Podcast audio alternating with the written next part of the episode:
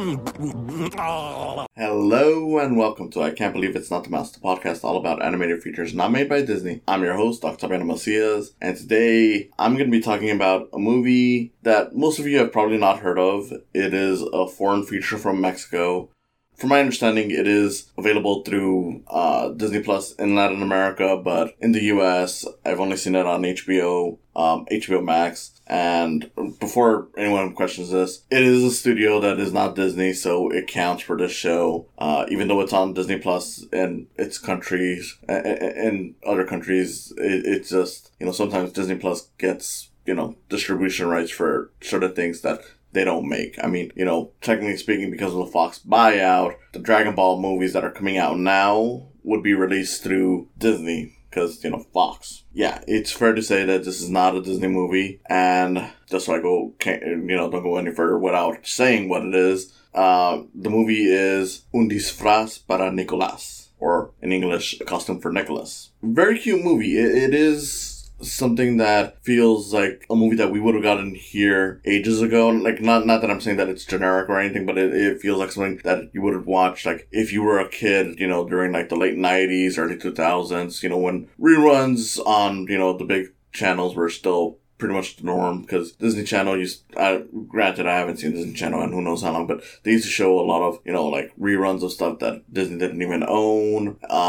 stuff that you would normally not expect to see, you know, on Disney Channel, and you know, that used to be much more of a norm. Point being is that it is something that feels very, I don't know, 80s, 90s, like, in terms of, it's pretty much, like, my first impression of it is, like, it's kind of like, I'm not sure how many of you have ever heard of this movie, but, like, Little Nemo, and I know there was the comics and the video game for that, but, yeah, like, it's kind of like that. Kind of reminded me of, like, The Neverending Story as well. I do get some vibes of some, you know, like, more recent movies. Like, I do get a vibes of, like, something like The Lego Movie in terms of, like, the random assortment of characters that come along for the adventure. But for the most part, it really does feel like something that would have been made years ago, even though it's a fairly recent feature. And like I said, it is a foreign one. It's from Mexico and, you know, the country of my origin. Well, background more, I don't know, man. You know, point is that my family's from there. But, yeah, it's just a very interesting movie. It's very cute. It's fun. It's basically about a kid with Down syndrome. They don't really make that much of a big deal out of it, like, as in, like, you know, they don't harp on it too much or anything, which I got nothing against that. You know, it is more focused on telling an adventure fantasy story, so we don't need to bog it down with, like, oh, this is why it's okay to have this or that. Like, look, the story's gonna, you know, make this kid heroic. We don't need to, you know, shove in, like, you know, the actual thing. And again, not that that's necessarily bad. You know, because my initial thought when I heard that this was about a kid with Down syndrome was like, okay, so they're probably going to make that a major focus of the story. Like, they're probably going to be like, okay, you know, here's some kids that bully him for that. And by the end, it, you know, proves that, you know, he's good, you know, because, you know, he is a smart kid and, you know, a lovable kid. And, you know, having Down syndrome is not an impediment to how good he is. I thought that's what it was going to be. But again, it's not really brought up much. It's something that you mostly know because, you know, the behind-the-scenes stuff, and the movie even showcases this in the credits, where it's like, okay, here's a kid, and you're like, oh, okay, so, you know, it is a kid with Down syndrome playing the main character, which is neat. It's also honestly nice to see that kind of representation. But again, it doesn't focus on it, and, you know, it works for the story because it is more of a fantasy story, and that's it works for what it is. But yeah, like, so you have this kid with Down syndrome who basically at the start of it, his mom tells him this whole story about, like, this fantasy world where, like, all these great heroes, like a monkey, an abominable snowman, a skeleton, a cowboy, a pirate, a general, like, pretty much, like, all these people came together to fight in this war against nightmares, and there's, like, a whole, like, an evil wizard who feeds on nightmares with their monsters, and, you know, that teaches this kid to be like, okay, I'm gonna be brave, I'm not ever gonna have nightmares, even though characters, you know, pretty much, as of course the story goes along, mention, like, okay, it's not bad to have nightmares can be good things for various reasons. It pretty much, like, you know, from there, it's like, okay, let's jump to some time later where it turns out that the mom passed away, so now Nicolás, the main character, is pretty much forced to live with the grandparents. with a cousin of his who also has trouble with his parent. In this case, the cousin's name is David. His father is a pilot, so there's often times where he just goes long stretches of time without seeing the father. So, it's the whole trouble. And for the most part, that's, the heart of the movie, just seeing the two cousins bonding. You get this whole story where, David doesn't like Nicholas, and of course I do like that they don't try to make it like, oh yeah, he doesn't approve of him because of his condition. It's more like, look, I don't really like the idea of having to share my room with someone else. I'm already struggling with the fact that my father is never really around. There's a lot of stuff to it that to me just feels like, okay, yeah, this is, really good, storytelling. It's really good character. It's just neat. And of course, with it being a fantasy and with the whole setup with the fantasy story, it ends up going like, okay, so the cousin is having nightmares, which results in Nicholas finding out that, oh, the monster is coming here to feed on his nightmares, and finds the fantasy world through his little toy chest, which basically results in him finding this girl who's trying to find her cousin from the wizard and pretty much rescue her. So, you get that whole thing and like, okay, so, it's a rescue mission. Along the way, they're going to meet the various figures that the mom talked about, because you see right away the monkey from the story is the girl's assistant. So, yeah, along the way, they meet the pirate, the abominable snowman, the cowboy, all that stuff. And, of course, it turns out that, like, okay, so the reason why the cousin of the girl is missing is because it goes back to the story from the start of the movie where it was a deal to end the war. But it's, of course, the characters are like, look, even though, yes, it brought us peace, it's not worth sacrificing, someone we care about for this. So, again, it is a very cute story. I don't want to go too much beyond that just because this is not one that's been seen by a lot of people. And if I'm completely honest, this is the kind of movie that I would love to talk about. It pretty much is why, a big part of why I made this show. Like, even though I do like talking about some popular stuff like Shrek or, Spider-Verse, pretty much stuff that people have most likely seen, I do want this to, kind of get more people watching stuff that, they might not have ever heard of, for one reason or another, this one being a foreign film. Foreign films, even at the most known, struggle to get an audience because, a lot of people tend to go for like, okay, look, we want to go for the English language movie or whatever. And, there's already a stigma against animation. So I get that this is not going to be something that gets found easily. So I am, happy to at least try to get that, out there. Because it is really, it's a really charming little movie. And yeah, it's just a really cute, well-made fantasy story that reminded me of a lot of, stuff that I grew up watching. Like I said, The Neverending Story. It kind of reminded me of Little Nemo. It has those little aspects. Realistically, if there's any problem I have with the movie, is that the animation is a bit wonky at times. It's 2D animated movie, and for the most part, it works for what it is. The designs are really cute. It kind of reminds me of, like, French features, stuff like the French art style. Being someone who's played a lot of games, it did remind me of like the Professor Layton games, which is heavily influenced by French animation styles. So seeing that for this was very cute, and I do like the animation, how it goes when it goes on the more fantasy side of stuff. It's just that on occasions you'll notice the way characters moves is a bit janky. It's mostly I notice it's mostly in pretty much like the real world. When it's like the normal people 1 hour, you'll notice like some of the movement is a bit stiff, like the way they lean back and forth. But again, it's still a very neat looking movie. It's nothing that ruins the movie. It's just something that I was like, okay, I am seeing the issue there. And to be fair, it's one of those things where it's like, look, I know that when it comes to animation, it's hard. Even something that's cheap is definitely going to be hard to make. And I know that there are limitations when it's not coming from a big studio. And maybe this is a big studio in Mexico. I'm not sure. I'm not too familiar.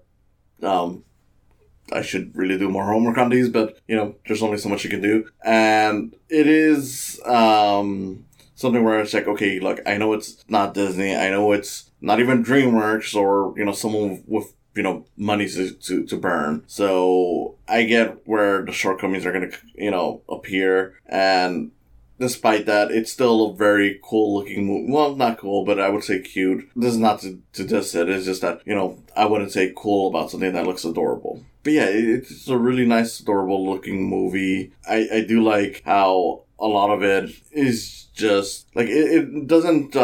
hold back from having characters get mad at the Nicholas character, but it also doesn't try to devolve itself into just being like, okay, let's try to be, you know, honest about this. Let's, you know, make characters, you know, really, I don't know if this is the right term, but, you know, like really bigoted towards him because he's got Down syndrome. Like, no one, you know, treats him like shit because of that, and I appreciate that. Again, I don't want to really spoil this because it's something that a lot of people haven't seen, but just to go into one little spoiler that comes along the way, so if you don't want to hear this, maybe stop this and, you know, come back to it once you've watched the movie, if you're interested, or if you're fine with spoilers. You know, basically, what is that, like, the supposed, like, the big bad of the movie is supposed to be the wizard character, who in the end is revealed, like, no, it's just the person who is just acknowledging, like, hey, look, nightmares are fine, and, you know, we really don't want a whole war. It's just that, you know, we want you to understand what's going on and, you know, the truth about these things. I thought that was kind of an interesting twist on it, because by the time we were getting there, it's like, okay, this is getting, you know, close to the end, because it's a fairly short movie. It's only, like, 80 minutes, and by the time that they're getting to the wizard, it's already well over an hour, and I'm like, I don't know how much time you got to develop this character, if it is, you know, like a, you know, just a straight up stereotypical, you know, evil villain. And it turns out that, you know, it's just a well-meaning character, is just, you know, misunderstandings, which is also kind of needed. It is something that we've started seeing more in Western productions, especially like with Pixar, where it's like, we don't really necessarily have villains, which, not that I got anything against villains. I love villains in movies, but at the same time, not every story needs them. And in this story, it's like, okay, you know, it's just characters with misunderstandings. Like, even, you know, so to speak, the closest thing to an actual villain throughout most of the movie is the uncle of the little girl that Nicholas meets, who basically is trying to keep things the way they are, just because he's like, look, I really don't want to go back to war.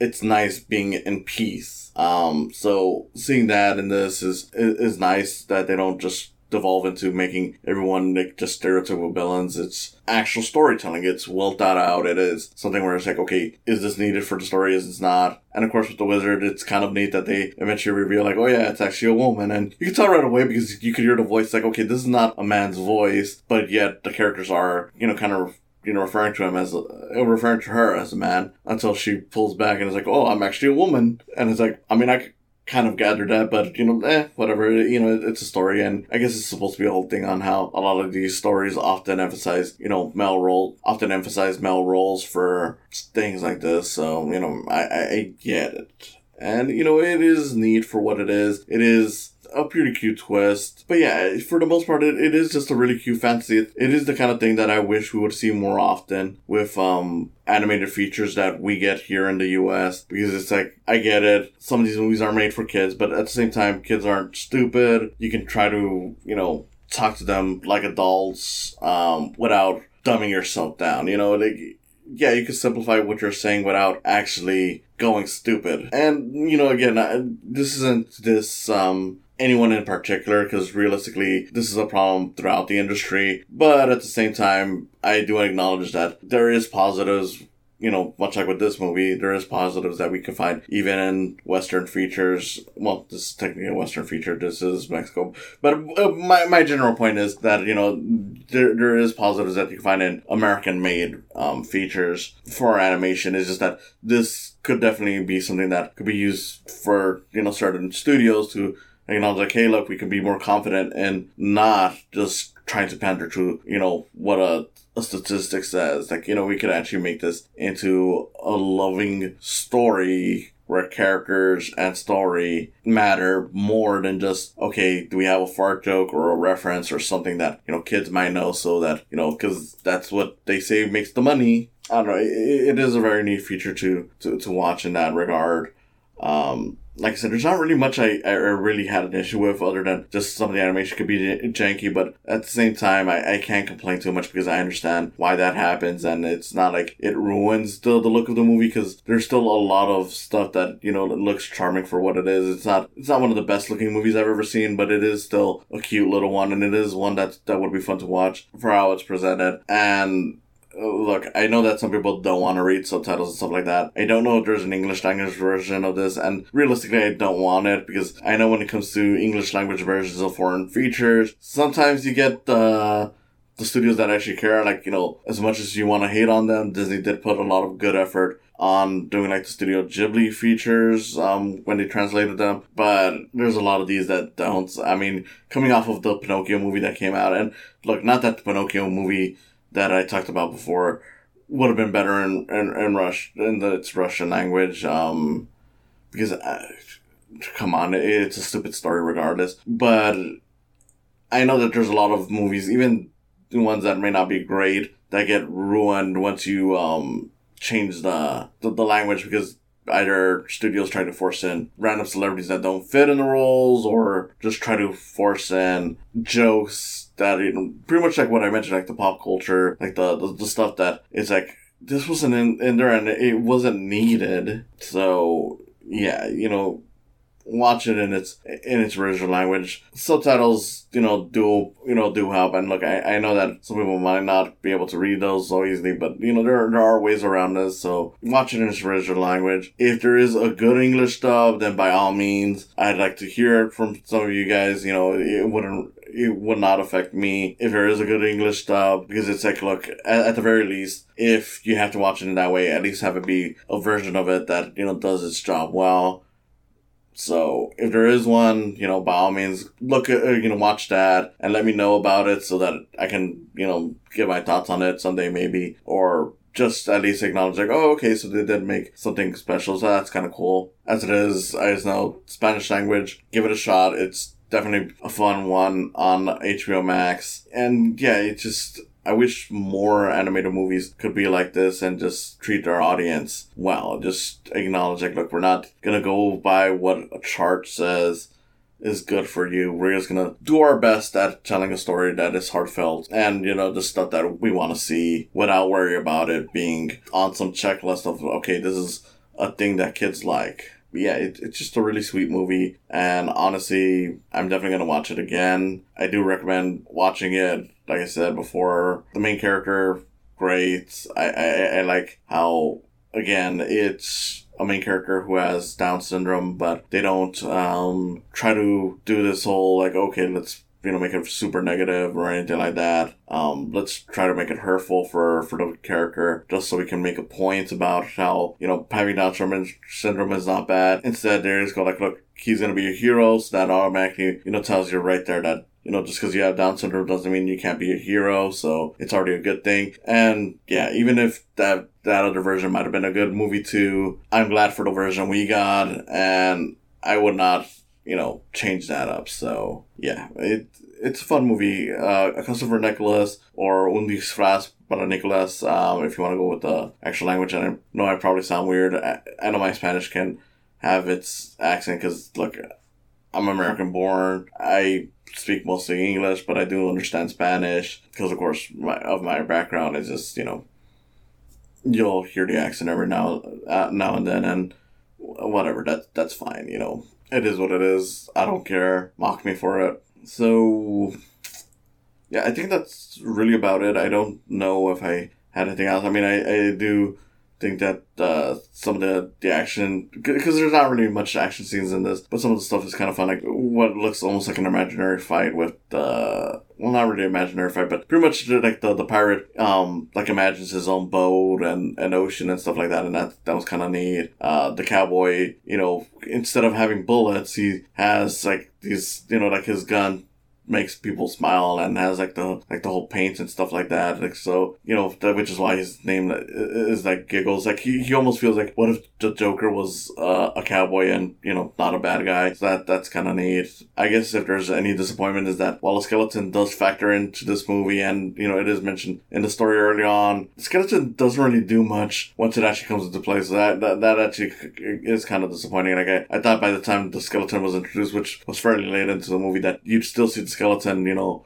actually hanging around the heroes, at least for those final few minutes. But no, just there for one bit and then he's gone. And I don't know, that's I guess the only other thing that's kind of lame about it outside of the animation. But, you know, again, fun movie, and I really don't want to spoil too much on it, so definitely go watch it. I've given you a little bit, so I hope that gives you an idea of whether or not you want to see it, or at the very least gives you some hype on it. I don't know. For the most part, like I said, fun movie. Go watch it. It's on HBO Max. If you're in foreign countries, it's apparently on Disney+. Thank you for listening. Thank you for watching if you're on YouTube. And yeah, I'll see you next time. Hopefully it's something special.